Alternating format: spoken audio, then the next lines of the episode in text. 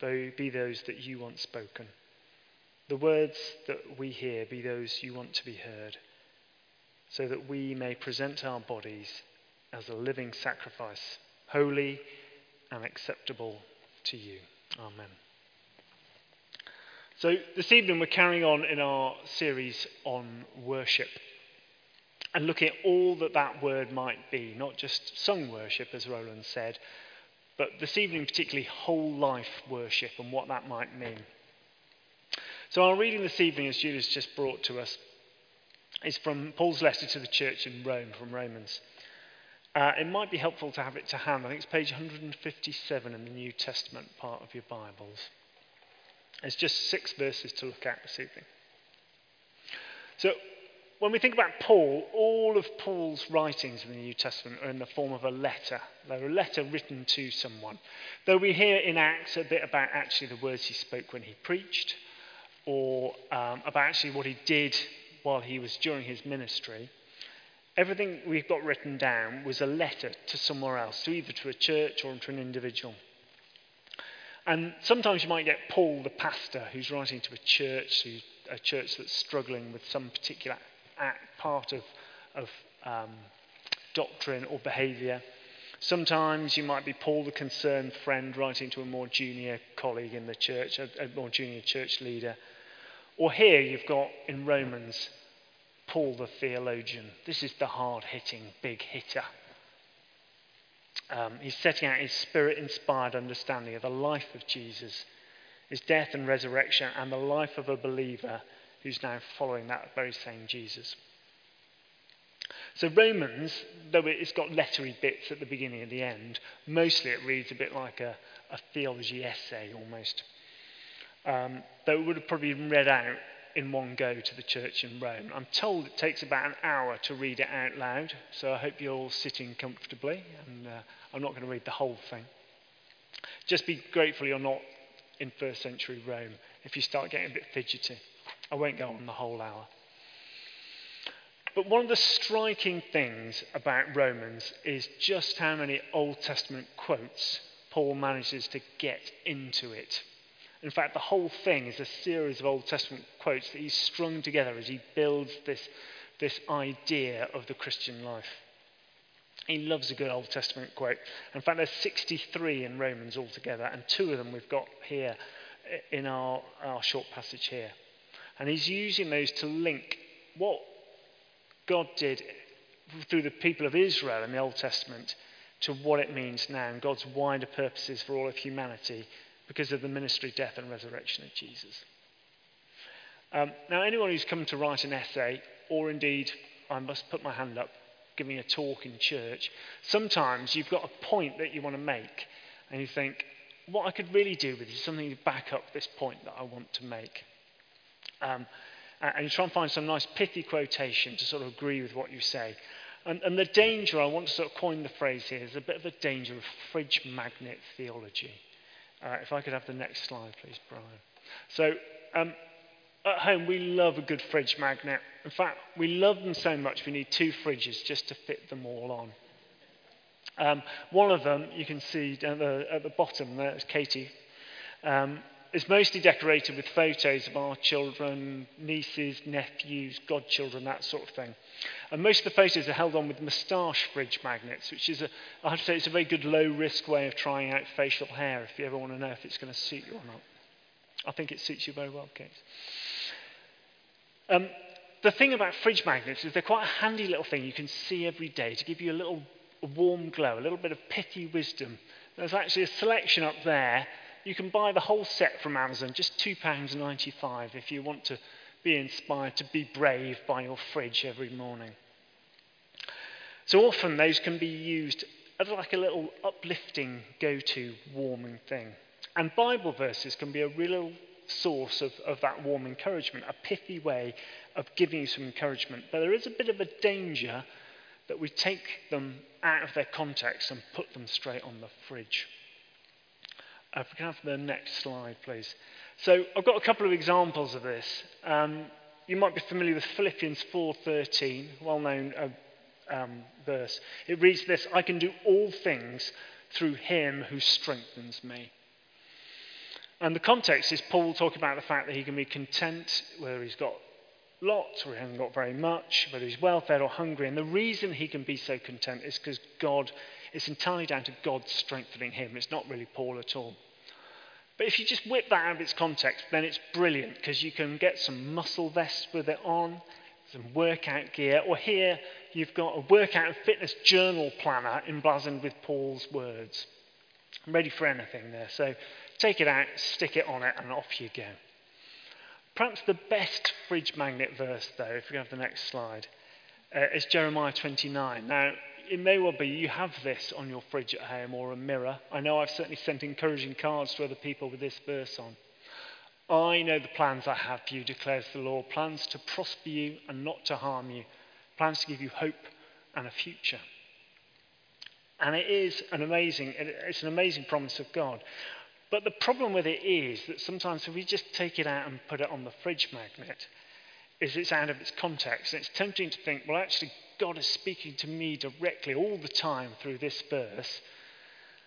And if things don't turn out well, if and when bad things happen, do we feel betrayed by God because we've taken it out of its context? Now, the real context for this in Jeremiah is there was a false prophet named Hananiah who said that actually everything's going to be fine for Israel. You're going to be very prosperous, and it's all going to happen in the next two years. And Jeremiah wrote a, a letter to the elders in exile in Babylon saying, You're in exile. Um, actually, yes, it will go well with you. You will return. The people of Israel will return to the promised land. And actually, even more than just prosperity, you're going to have a, a rescue who's going to come. But that's not happening for another 70 years. And in fact, everyone who's heard these words, probably none of them will actually still be alive by the time it comes to fruition. Uh, next slide, please. Right, that was something of a preamble, I'm afraid. We will get on to Romans now.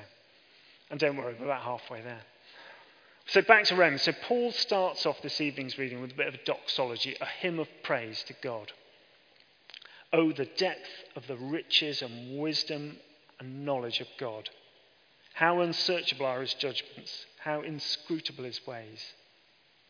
But of course, I hear you crying, what is the context? What's Paul talking what, Where have we got to this point? And our reading this evening is actually the culmination of about three chapters of Romans up to this point. And in some ways, it's the whole hinge of the entire book. That this bit here we've got, right in the middle bit of it. So Paul's marveling at God's plan of salvation, not just for his chosen people, the Jews, but for everyone who's going to accept the salvation offered through Jesus. It doesn't matter who your parents are, it doesn't matter who your ancestors are. Um, God's inviting you into his kingdom. And like a wild branch that's been picked up and grafted onto a cultivated olive tree, like this picture here, um, the Gentiles are now able to share in God's kingdom and be part of his promises. And Paul then goes on to quote two Old Testament verses. Um, down, if you cast your eyes down there, there's one from Isaiah and one from the book of Job. And he's using these verses and the context they're in to make a really important point, and my first point as well. Next slide, please, Brian. That God is God and we're his creatures. So, Isaiah, the, the quote that Paul uses is from Isaiah 40. And Isaiah 40 starts off with that really famous bit from Handel's Messiah Comfort, oh, comfort my people. But then it basically goes on to say um, just how big God is, how vast He is, how infinite He is, and how small and finite and mortal we are in comparison. I'll read a bit of the bits around it. Who has measured the waters in the hollow of his hand, marked off the heavens with a span, enclosed the dust of the earth in a measure, and weighed the mountains in scales, and the hills in a balance? Who has directed the Spirit of the Lord, or has his counselors instructed him? Whom did he ins- consult for his enlightenment? Who taught him the path of justice? Who taught him knowledge and showed him the way of understanding. Even the nations are a drop from a bucket, are counted as just dust on the scales. So Paul's showing us that God is big. He's really big. And he's invited us into a rescue plan that's a really big one as well. And his mercy might not be what we expect. It may be not what we ourselves or a timescale that we would recommend. But he's God and we're his creatures. Similarly, Job had suffered. He'd lost everything he held dear in the world. However, he doesn't, as some people tell him to, he doesn't curse God to his face and die. Instead, he cries out to God Lord, why?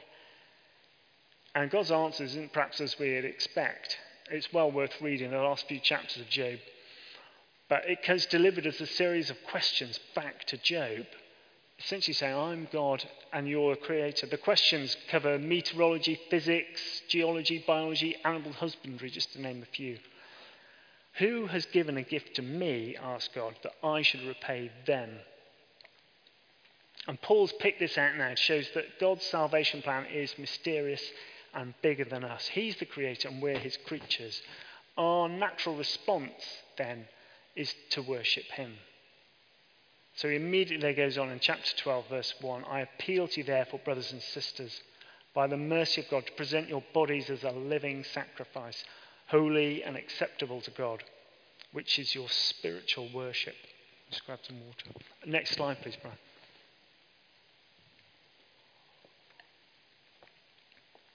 So the correct, correct response of a creature to his creator is worship them.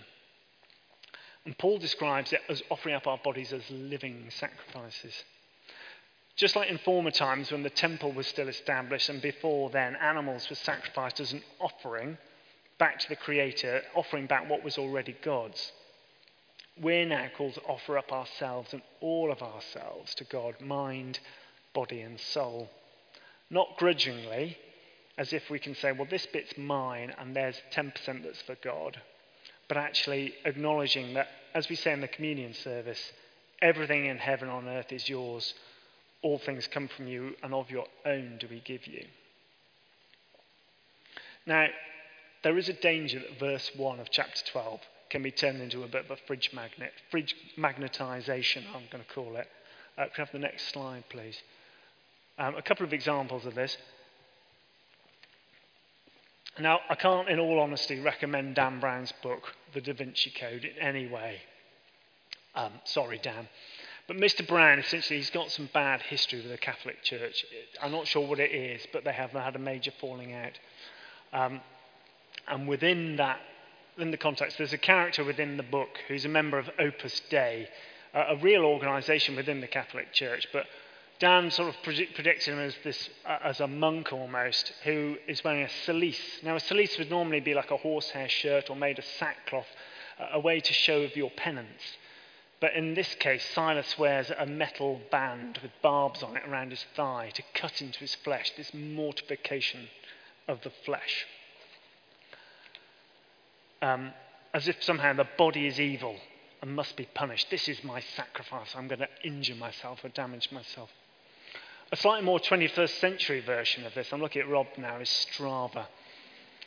If, it didn't, if it's not on Strava, it didn't happen, essentially. And actually, what you really need to do to offer up your body as a living sacrifice is to go out and go harder. Be king of the mountain. Get there and offer up your body. The harder you're working out, the more you're offering yourself to God. And that, there may be something in that for some people. But there is a bit of a way in which we're perhaps missing what Paul is really saying to us. He says, Therefore, present your bodies as a living sacrifice, which is your spiritual worship. Give God our all, as this is the res- correct response to everything He's given us. Just as the Old Testament gave very specific instructions of which sort of animals and when to offer these sacrifices, it also said, offer the best ones from your flock. It'd be tempting to go, well, he's got two heads and three legs, so I might offer that one. I'm going to keep the best animals for myself. It might be tempting to offer up God the dregs, what we've got left once we've had all the best bits. But this sort of whole life worship is actually to offer ourselves up as living sacrifices. We not, don't do that grudgingly with the bits left over, but with everything, our very best that we have to offer. It's perhaps a reminder as well that our bodies are described elsewhere as temples of the Holy Spirit. So, actually, looking after our health, our physical health, and not abusing our bodies is a way of part of that whole life worship. Uh, next slide, please, Brian. Finally, then, be transformed.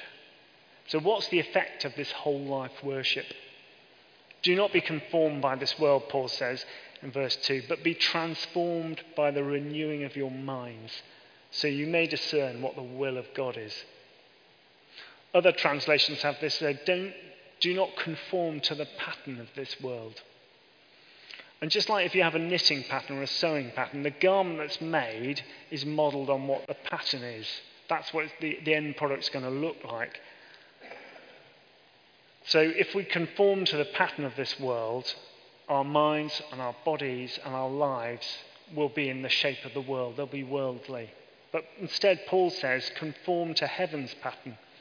A life of worship which sees our relationship to God and the rest of creation as it should be. And rather than the world's pattern, perhaps of self centeredness, of excess or acquisition, the worshipping life helps us to cling a little bit less tightly to the things of this world. Our minds can be renewed to see that the things we think of as ours are already actually God's to be given back to Him. So, a worshipping life of gratitude transforms the way we think about everything how we spend our time, our money, our, our gifts and talents, our effort, and how we regard the rest of creation. And that's where our treasures and our hearts are to be found. Thank you very much.